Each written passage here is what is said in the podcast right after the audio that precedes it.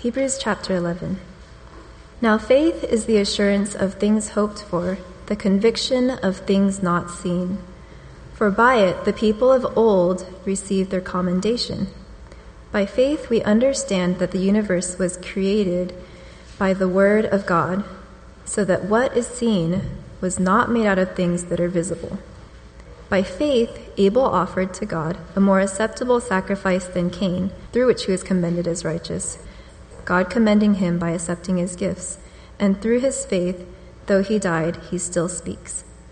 By faith, Enoch was taken up so that he should not see death, and he was not found because God had taken him. Now, before he was taken, he was commended as having pleased God. And without faith, it is impossible to please him. For whoever would draw near to God must believe that he exists and that he rewards those who seek him. By faith, Noah, being warned by God concerning events as yet unseen, in reverent fear, constructed an ark for saving of his household. By this he condemned the world and became an heir to the righteousness that comes by faith. By faith, Abraham obeyed when he was called to go out to a place that he was to receive as an inheritance. And he went out, not knowing where he was going. By faith, he went to live in the land of promise, as in a foreign land, living in tents with Isaac and Jacob, heirs with him of that same promise. For he was looking forward to the city that has foundations, whose designer and builder is God. By faith, Sarah herself received power to conceive, even when she was past the age since she considered him faithful who had promised. Therefore, from one man, and him as good as dead, were born descendants as many as the stars of heaven, and as many as the innumerable grains of sand by the seashore. These all died in faith, not having received the things promised, but having seen them and greeted them from afar, and having acknowledged that they were strangers and exiles on the earth. For people who speak thus make it clear that they are seeking a homeland. If they had been thinking of that land from which they had gone out, they would have had opportunity to return. But as it is, they desire a better country, that is, a heavenly one. Therefore, God is not ashamed to be called their God, for he has prepared for them a city. By faith, Abraham, when he was tested, offered up Isaac. And he who had received the promises was in the act of offering up his only son, of whom it was said, Through Isaac shall your offspring be named. He considered that God was able even to raise him from the dead, from which, figuratively speaking, he did receive him back. By faith, Isaac invoked future blessings on Jacob and Esau. By faith, Jacob, when dying, blessed each of the sons of Joseph, bowing in worship over the head of his staff. By faith, Joseph, at the end of his life, made mention of the exodus of the Israelites and gave directions concerning his bones. By faith, Moses, when he was born, was hidden for three months by his parents because they saw that the child was beautiful and they were not afraid of the king's edict. By faith, Moses, when he was grown up, refused to be called the son of Pharaoh's daughter, choosing rather to be mistreated with the people of God rather than enjoy the fleeting pleasures of sin. He considered the reproach of Christ greater wealth than the treasures of Egypt, for he was looking to the reward. By faith he left Egypt, not being afraid of the anger of the king for which he endured, as seeing him who is invisible. By faith he kept the Passover and sprinkled the blood so that the destroyer of the firstborn might not touch them. By faith, the people crossed the Red Sea as on dry land, but the Egyptians, when they attempted to do the same, were drowned. By faith, the walls of Jericho fell down after they had been encircled for seven days. By faith, Rahab the prostitute did not perish with those who were disobedient, because she had given a friendly welcome to the spies. And what more shall I say? for time would fail me to tell of Gideon, Barak, Samson, Jephthah, of David and Samuel and the prophets, who through faith conquered kingdoms, enforced justice, obtained promises, stopped the mouths of lions, quenched the power of fire, and escaped the edge of the sword. were made strong out of weakness, became mighty in war, put foreign armies to flight. Women received back their dead by resurrection. Some were tortured, refusing to accept release, so that they might rise again to a better life. Others suffered mocking and flogging, and even chains and imprisonment. They were stoned, they were sawn in two, they were killed by the sword. They went about in skins of sheep and goats, destitute, afflicted, mistreated, of whom the world was not worthy, wandering about in deserts and mountains, and in dens and caves of the earth. And all these, though condemned through their faith, did not receive what was promised, since God had provided something better for us, that apart from us, they should not be made perfect. Good evening. Nate is uh, a, a, good friend of mine. He, he founded an organization called Shalom of Oakland, which serves a community in deep East Oakland. A lot of the at risk youth that are there, and um, a lot of the community that is there. Um, he runs uh, basketball camps and things like that. And uh, I, I, guess you, you, hold your own, right, with those guys? Sometimes. He he can't play a post game with them. He has to, you know, he's the outside guy shooting the, you know, from the three point line, stuff like that. And um, his wife's a better shooter than he is. Um, it's true, right? It's true. Well, but you can come on up here while I continue to look for stories to embarrass you. But uh, I, I, asked Nate to, to come share with us. Shalom of Oakland is one of those organizations that Regen partners with, and we do have an intern that is serving there uh, along with Shalom of Oakland. So, welcome, Nate. Thanks, Albert. Thank you, Albert. It's an honor to be here. Uh, it was fun to be here this morning. I was joking this morning. I, I have feel like I'm connected to Regen. I have all these friends like Albert. Nate Van Nortwick lives in my backyard. Essentially, I get to work with Kayla. So I feel like I have a lot of friends here and, have for years. Um, so it's good to actually be here and be able to have the privilege to teach and hang out with you guys um, this morning. Um, would you mind praying one more time? I just like to pray when I start to teach, to ask God to guide my words one more time. So let's pray for a moment. Father, thank you for your love. Thank you for the songs and the worship.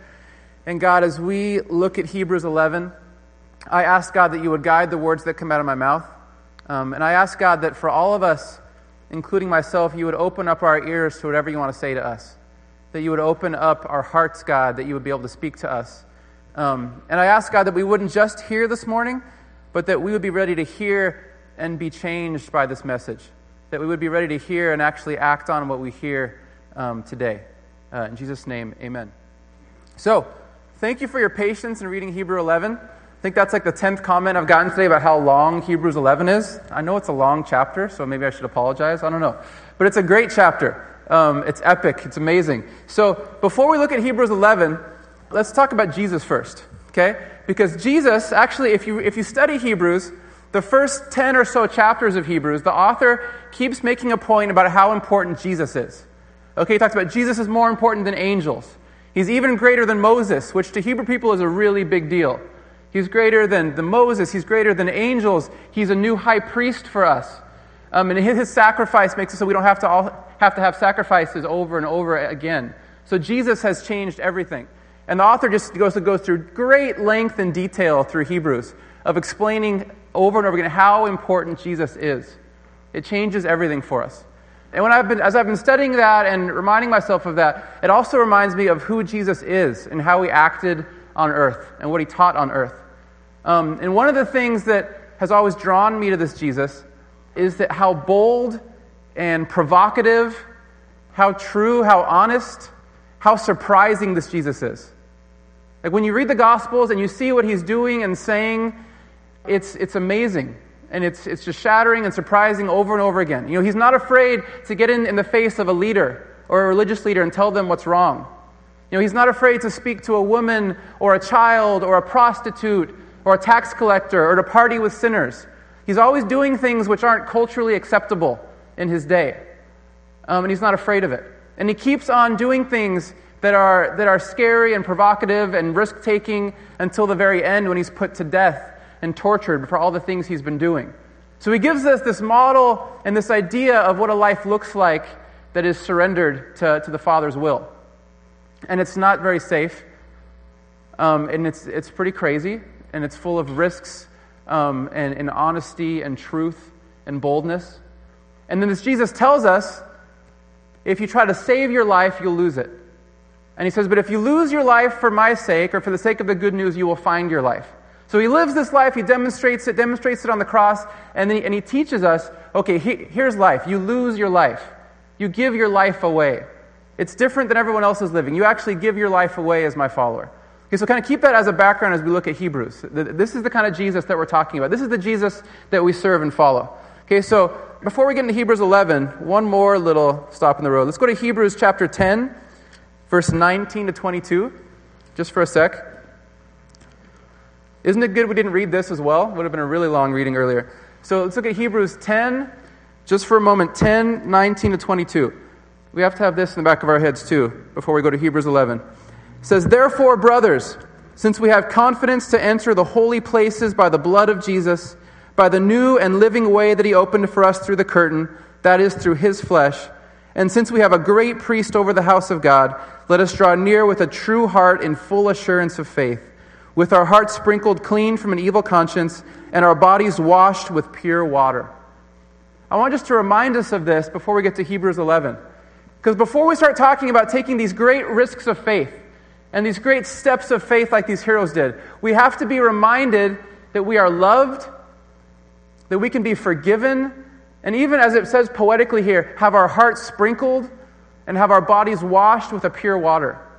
That God's forgiveness is so life shattering and so beautiful and amazing that we can leave behind a guilty conscience and leave behind the shame and the doubt and the fear and the insecurity about being with God and following Him and, and all these doubts about who we are and our mistakes. We can leave that behind in, in trusting this God and having faith in this God.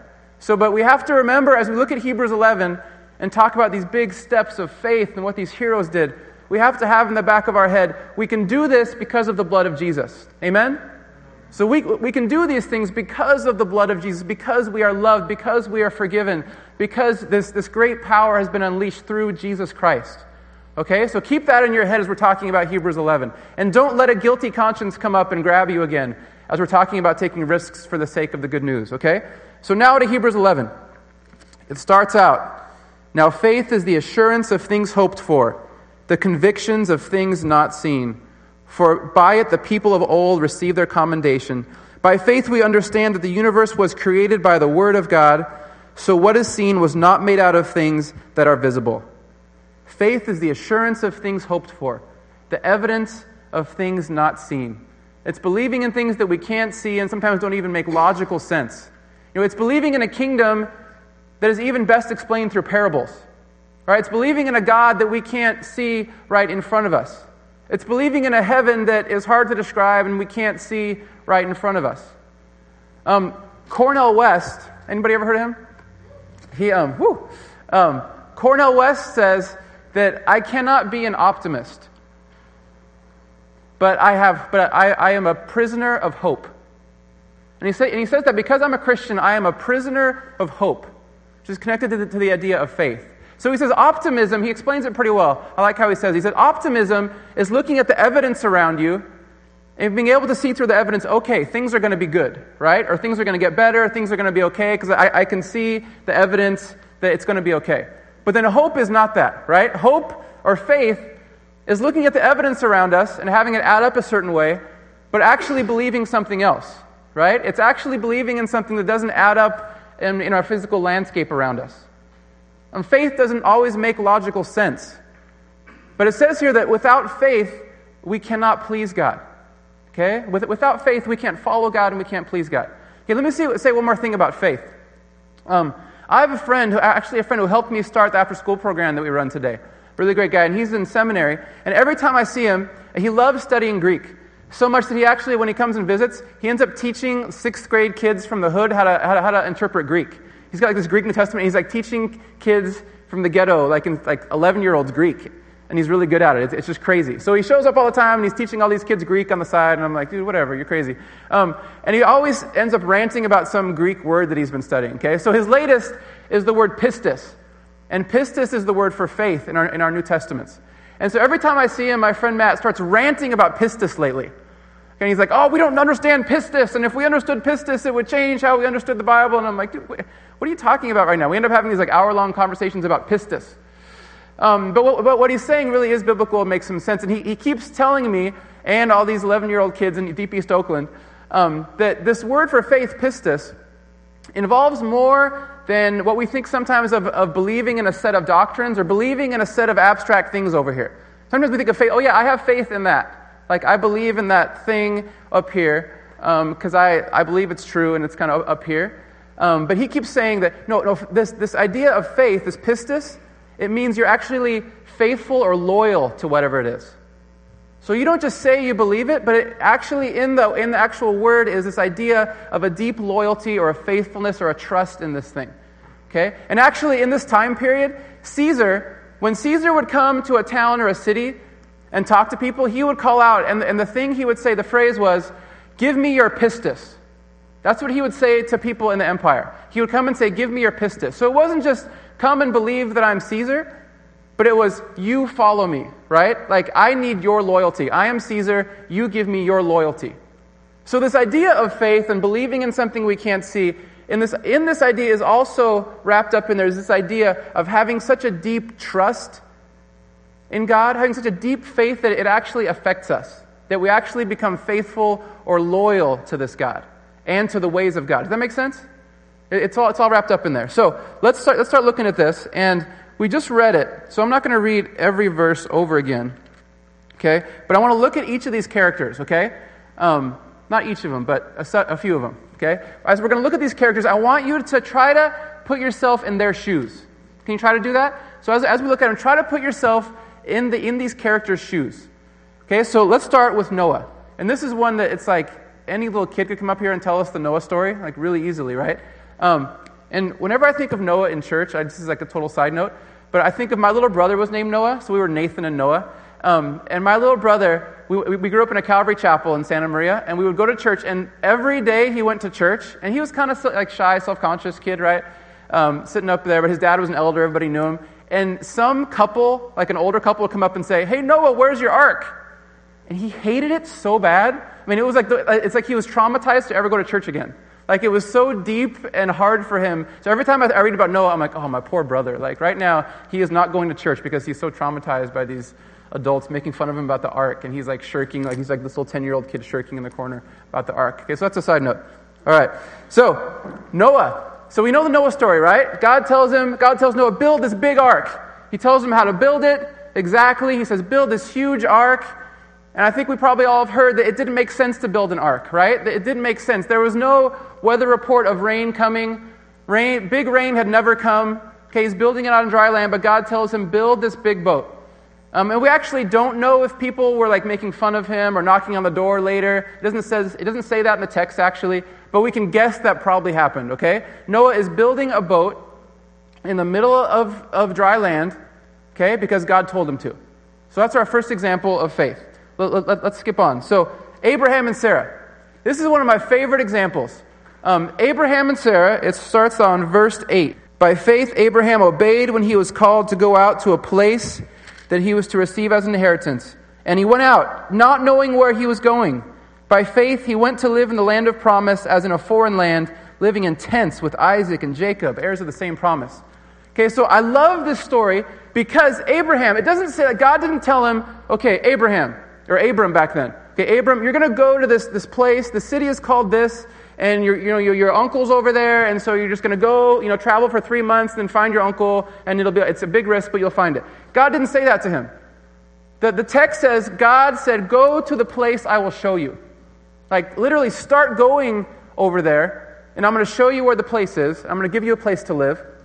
Okay, and then God promised, on top of that, God says, and then I'm going to make you the father of a great nation. Okay? And Abraham is an old, old, wrinkly man you know, married to an old, wrinkly woman, and he's told, Leave everything you know, leave your village, leave your place, and go somewhere in the middle of nowhere and just start going. And I'll, I'll, I'll tell you when you get there. I'm going to give you a place, I'm going to give you a people, just start walking. Okay? Put yourself in Abraham's shoes. Okay? Even if you've heard the story a billion times, put yourself in his shoes for a moment. Okay? Think about leaving everything you know. Okay, this wasn't modern day where you know what's over there. You don't even know what's over there back in this day. Okay? Like you can't email somebody over there. You don't know what's over there. And you're traveling and you have to live in tents for a long time and you have some camels and all the stuff you can carry and you just start going. And you don't know when you're going to find water next back in those days. You don't know if robbers are going to come and get you. But you just start traveling and you start going and you live in tents and you live this, this crazy kind of life. And I always wonder what did people that Abraham knew think when he said he was leaving because God had told him to go to a place that he would show him? Like, what did Abraham's like friends or whoever he knew back in his original place? Like, what did they like? What did they think when Abraham's like, "Oh, I'm going to be the father of a great nation"? You know, I'm an old wrinkly man, and I'm just going to start going somewhere, and I'm going to be the father of a great nation. Like, like what did what did his friends say? Right? Like, like what they, did they say? Oh, yeah, that, you know, okay, you trust God, or did they say, like, yeah, you are the weirdest person I, I, like you're going to die on day three. I'm going to have to go rescue you. I, I wonder what happened. But put yourself in his shoes. He took off. And then the next part of the story, a few verses later, he's going, he finally has the son, right? You've heard the story. He finally has Isaac. This is the promise that God gave. He finally has a son, and through this son, the whole promise will be fulfilled, right? He's going to have this big family. He finally has a son, even in old age. And then God says, Go and sacrifice your son. Now, as a father, how many fathers are in here? Have any other fathers? I see Albert. um, and maybe somebody up there I didn't see. Um, I cannot even, I can't even fathom this idea, okay? Now, now, back in this time period, sacrificing a child was, was not completely abnormal. Like, this happened back in this time period as a more regular thing. But still, I, I can't even wrap my head around what that would feel like to have God tell you that. Like, it, it, it's so outside of what I can fathom and any emotion I can try to figure out. I, I can't imagine it. But God tells him, so he says, okay, I'll do it. Because he figures, it says in the text, he figures, he has a faith in God that says, well, you know what? God can raise him from the dead.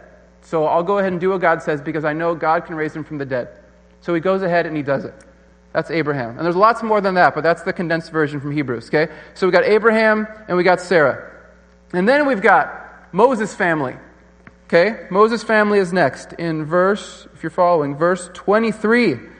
By faith, Moses, when he was born, was hidden for three months by his parents because they saw the child was beautiful and they were not afraid of the king's edict. Okay, so Moses' family is living in bondage and slavery in Egypt. They're Hebrews. Okay, there's an edict that you're supposed to throw the sons in the river, they're supposed to be dead. And from looking at the text, it, it, appears like the Egyptians were actually checking on this. It wasn't like, a, like an order you could just disobey. They, it seems like they, they must have been checking because she hid the baby for a while while she could. So she disobeyed you know, the orders of their empire, of their land, hid the baby, and then put the baby in a little basket down the river. Okay? Pharaoh's daughter comes by, probably with an entourage. If it's Pharaoh's daughter, you would assume there's some kind of people with her. She wouldn't just be wandering around with the Hebrews by herself. She walks down, sees the baby. So Moses' sister has the nerve to run out there to Pharaoh's daughter and probably the entourage and to say, Oh, hey, you found a baby. So, hey, guess what? I could find a Hebrew woman to nurse the baby for you, and she could just take care of the baby for a while. Like, like how would that, would that be okay? Say, okay, sure. Yeah, you can have that. So Moses' mother ends up taking care of him as a baby. Now, I've read this story a ton of times, but the more I've been thinking about it lately, I mean, that took some nerve. Okay? Like, like this is not America here in democracy, right? These are slaves. These are mistreated slaves living in fear. And this is Pharaoh's family here, okay? This is a big, evil Pharaoh, the most powerful person around that you've ever heard of, okay? And, and they just march up to him and say, you know, you know I, I, have, a, I have a Hebrew woman take care of him, and, and, they, and they trust that God can take care of it, and it, it works out somehow. But they do some crazy, bold things here in the story, okay? Moving on to Moses. Okay, Moses, and this is a big story here. We'll have to just tell the condensed version. Okay, but then Moses, let, us actually read it here. Let's go Moses, verse 24. By faith, Moses, when he had grown up, refused to be called the son of Pharaoh's daughter, choosing rather to be mistreated with the people of God than to enjoy the fleeting pleasures of sin. He considered the reproach of Christ greater wealth than the treasures of Egypt, for he was looking for the reward. By faith, he left Egypt, not being afraid of the anger of the king for he endured as seeing him who is invisible. By faith he kept the Passover and sprinkled the blood, so the destroyer of the firstborn might not touch him. Okay? So Moses grows up in the court, leaves, takes off. He's way out of the picture for a long time, okay, taking care of animals, living a simple life. And then God tells him, Go back to this place you were when you were younger. Go back and march into Pharaoh's court and tell Pharaoh all the people are leaving. Okay? Now, we've heard this story before, but I want to emphasize again this is crazy. This is crazy talk. Okay? This is a guy who's been hanging out with animals out in the middle of nowhere, living a simple life, and now he's supposed to march to the Pharaoh. Okay? And I want to remind you that the Pharaoh was like the most powerful person in the world here. Okay? And he was not kind to Hebrews. They were in slavery. He's supposed to march in there and tell him the Hebrews are leaving. So let us leave. We're about to go. Or else God's going to do some things. Okay, th- this is crazy. Not only that, Moses says he couldn't talk very well. Okay, so he, he's not this like crazy, charismatic leader who has just eloquent. He, he's not even a good public speaker. But he's going to march into Pharaoh's place and tell Pharaoh, we're leaving now. But God tells him that, and so he does it. And he becomes really the most historic figure in Hebrew history, like the greatest leader. He leads the people out of slavery. And there's, I mean, a huge chunk of the Old Testament is about this guy Moses, who did what God told him to, even though it really made no logical sense whatsoever to march to Pharaoh's court and say, We're leaving. Okay? After Moses, we got the army. Oh, I love this one too. Okay. The army is in, what verse is it? Somebody tell me where the army is. 30? Yes. By faith, the walls of Jericho fell down after they had been encircled for seven days. Okay? Now, I love this story because I want you to think about it here. Imagine you're in the Hebrew army. Okay? You're coming up to Jericho, which is a decent fortified city. Imagine you've already been in battles for God where you've won, but you've been in real battles, right? You've, you've seen people die. You, you maybe killed people. Your friends have died. You, you are a warrior, okay? in, this, in, you know, in the Hebrew army. And you get there, and then Joshua tells everybody, okay, here's what God said to do for Jericho. We're going to walk around for six days. Well, once a day, for six days, we're going to walk around Jericho, okay, around the walls. On the seventh day, we're going to walk around seven times, and then when the priests blow a trumpet, we're all going to yell. Okay? This is the game plan for the great battle. Here's what we're going to do. Now, you can read this and go, oh, yeah, that's a cool story. But, but think about if you were a soldier I mean, think about it. This, this is, these are your instructions. You march every day, and then the seventh day you yell. And you trust something good is going to happen. I mean, this does not make any sense. But these soldiers said, okay, this is what we're supposed to do. This is crazy. This, but we're going to do what God says, and we're going to go and do it. And the, and the walls fall down. Okay? The other part of the Jericho story is Rahab in the text. And I love that Rahab is included in this great chapter of heroes. Okay? Because Rahab is a woman, for one thing, and it's great when women get into some of these Old Testament stories, and I think there's something really special about it. Because in that time period, even when this was recorded, that a woman would be put in there would have been for a certain reason. So Rahab is a woman. She's not a Hebrew woman, okay? She's in Jericho. She's a prostitute, and she is included in this great call of heroes, of people who had faith in the God, in Yahweh. Okay, so Rahab is this prostitute in Jericho. Joshua sends spies in there the spies go into her house. The king hears about the spies being in Rahab's house, and the king sends people to go check it out. So the king's men come to Rahab. She hides uh, Joshua's spies up on the roof under some flax. And then she tells the guys, oh, no, no, they're, they're not here. They actually left. They're actually on the, on the way to Jordan. They're that way. So she kind of fools her own king and her own people. Said, no, they're not here. And then she, and then she grabs the guys and says, okay, you two guys, listen, I've heard about your God. I've heard about what happens when your God's around. I've heard about, I've heard about the army, I've heard about what happens, and I, I believe in this God. So here's what's going to happen I've just saved you so that you'll be kind to my family. That's what I've done. So I want you to protect my family. When everything goes down pretty soon, she obviously has trust that the Hebrews are going to come in and something crazy is going to happen. She said, Would you be kind to my family? So she basically disobeys her whole, her whole king, her whole people, her everything to kind of bet that this foreign army she's never heard of, she just heard whispers of is going to come, and she really believes in this God. So she puts kind of her whole faith, trust in this God, lies to her king. Okay? And then Gideon. This is the last one I want to talk about. We got Gideon. I love Gideon. Okay? The very beginning of the Gideon story is this. Okay? Gideon is out there working hard. An angel of God appears to Gideon and says, Gideon, you great warrior, here's what you're going to do. Here's all these plans God has for you. And Gideon says, Whoa, whoa, hold on. Are you not aware that I'm Gideon? Did you know that of all the clans, my clan is the weakest, lowest clan of all of them? And were you not aware of that in the weakest, lowest clan, I am the lowest man in my clan? He's like, were you not aware? Like, I, I, I am the, like, considered the lowest, weakest person around here. And you're calling me a great, like, I'm the one who's going to lead the army. Like, that, that's just silly, okay? And the angel says, no, you know, you are. And first, you're actually going to go down, you're going to knock down your father's idols and Asherah poles. And then you're going to go lead the army against the enemies. So he does. He leads the army. And then the crazy part of the story is he has an army of 30,000. God says, no, we need less people. So then they have 10,000. God says, less people. They have 300. And then they go out and they bang some jars really loud and yell, and the enemy flees and kills each other and starts fleeing. Okay? Once again, I want to point out I know you may have heard this story before. This makes no sense. Okay, this is crazy here. Like, this is a crazy risk. This, all of a sudden, this guy is leading the army and going, this does not make any logical human sense whatsoever. Okay? But he took a step of faith. Okay, so, so what's the thread in all these stories? Obviously, it's faith. Okay? They all had faith. But what I want to really point out tonight is that because they had faith in God, they took tremendous risks. Each of them took tremendous risks, tremendous steps of faith.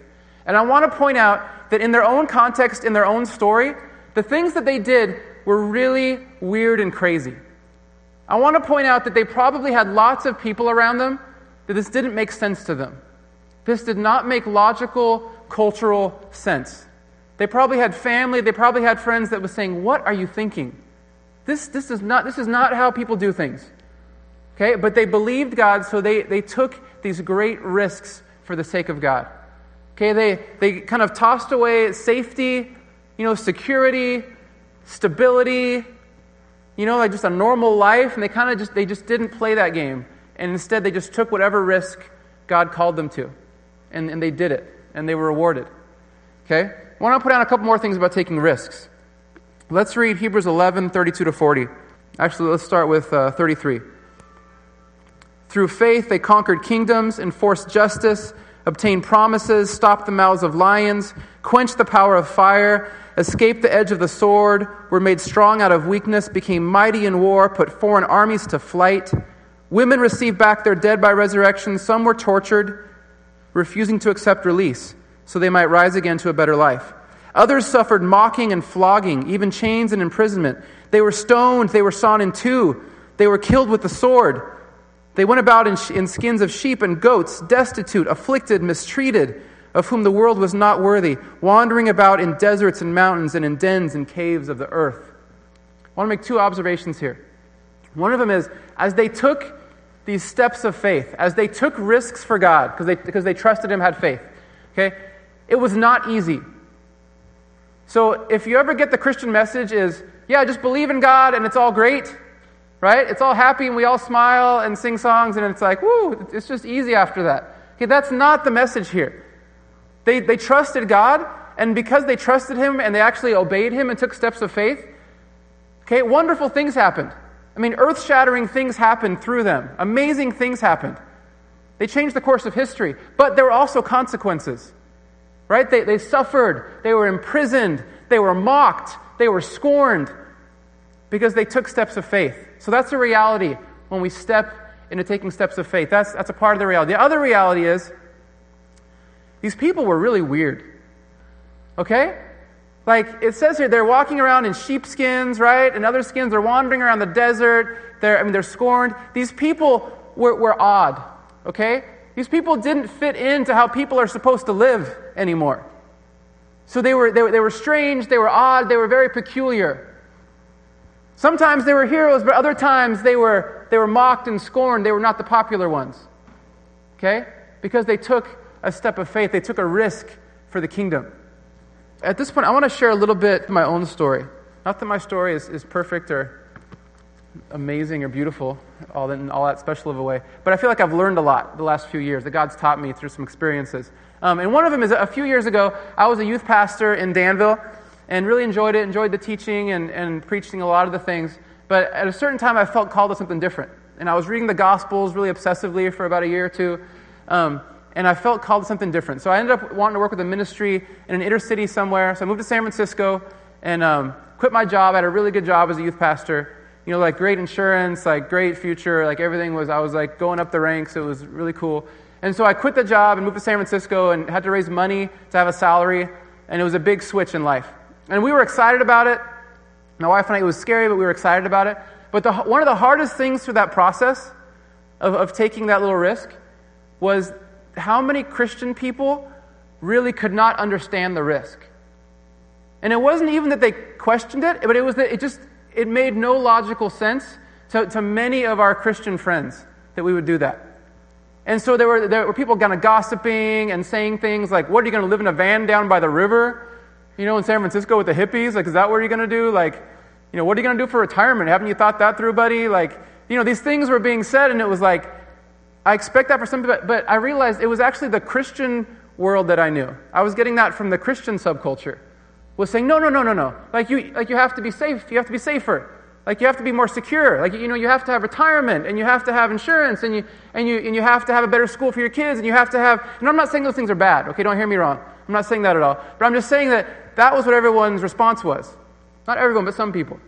It was, it was, you can't do that. Like, that's not the way you're supposed to go. That's not, like, that's not the American dream. Like, you can't do that kind of thing. And I was like, well, yeah, I can. Like, I feel like I'm supposed to, so I'm going to do that. But it was hard. And I feel like I really learned that even in our Christian world, like when we take risks sometimes, they're not often understood. And sometimes they don't even make sense to our friends or our family doesn't like it or accept it, and it's difficult.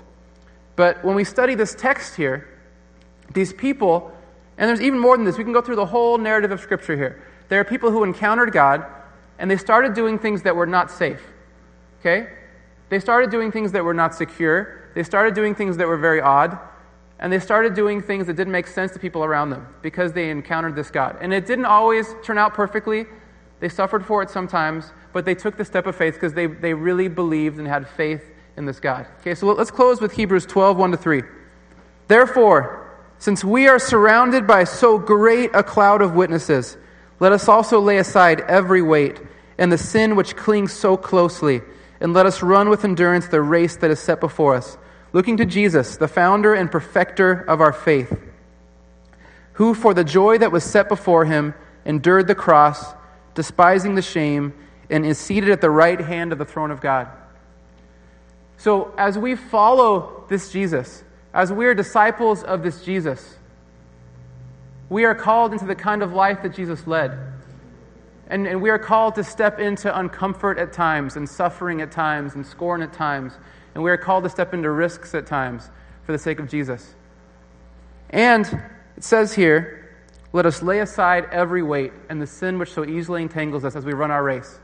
So, as we run this race that we know is not a sprint but a marathon, as we're in this marathon, this journey with God, whatever the thing that's entangling us, whatever the thing is that tells us we can't take that risk, whatever the thing is that says, no, you, you can't really follow God in this way, or, or no, you can't really take that risk, or no, you can't really take that step, whatever that is, it says to lay that aside, whatever that sin is. If it's distraction, if it's laziness, if it's impurity, you know, or if it is perhaps idolizing the American dream and idolizing safety and security and bigger barns and just, just the, the way things are supposed to be in America. But whatever the sin is that grabs us, we are to take it and throw it and, and lay it off. And we have this cloud of witnesses who's gone before us cheering us on, saying, Yes, go, do it, you can do it, have faith in God, and move forward. So, my, my, my challenge tonight for us all is, is I, I would like us all to just take a moment and think about what is a step that God's calling us to. Because it might not be leaving everything behind and just starting to walk across the country with your family. Like, and it might not be moving to an inner city, and it might not be quitting your job, but it might be. But it might be breaking up with your girlfriend, or it might be going to that school that you're supposed to go to, or, or it might be um, going and inviting that neighbor over for dinner who makes you uncomfortable, but you know you're supposed to love that neighbor. Whatever the risk is, we're, we're called to a life of risk taking because we can trust this God. And so let's lay aside whatever holds us back from this kind of life and step into that, one step at a time, knowing that we're loved and we're forgiven and our hearts have been sprinkled and that we can step forward with God. Okay, let me, let me pray for us. Father, we love you. And we are so grateful for your love. We are so grateful for your care. We are so grateful that we are forgiven. And God, we ask tonight that you would give us the courage to take whatever step it is that you're calling us to tonight a small step, a big step, a medium step, whatever it is. God, let us trust you. Let us have faith in you. And God, let us just take a step of faith. Let us take a risk because we love you, because we have faith in you, God. Uh, in Jesus' name, amen.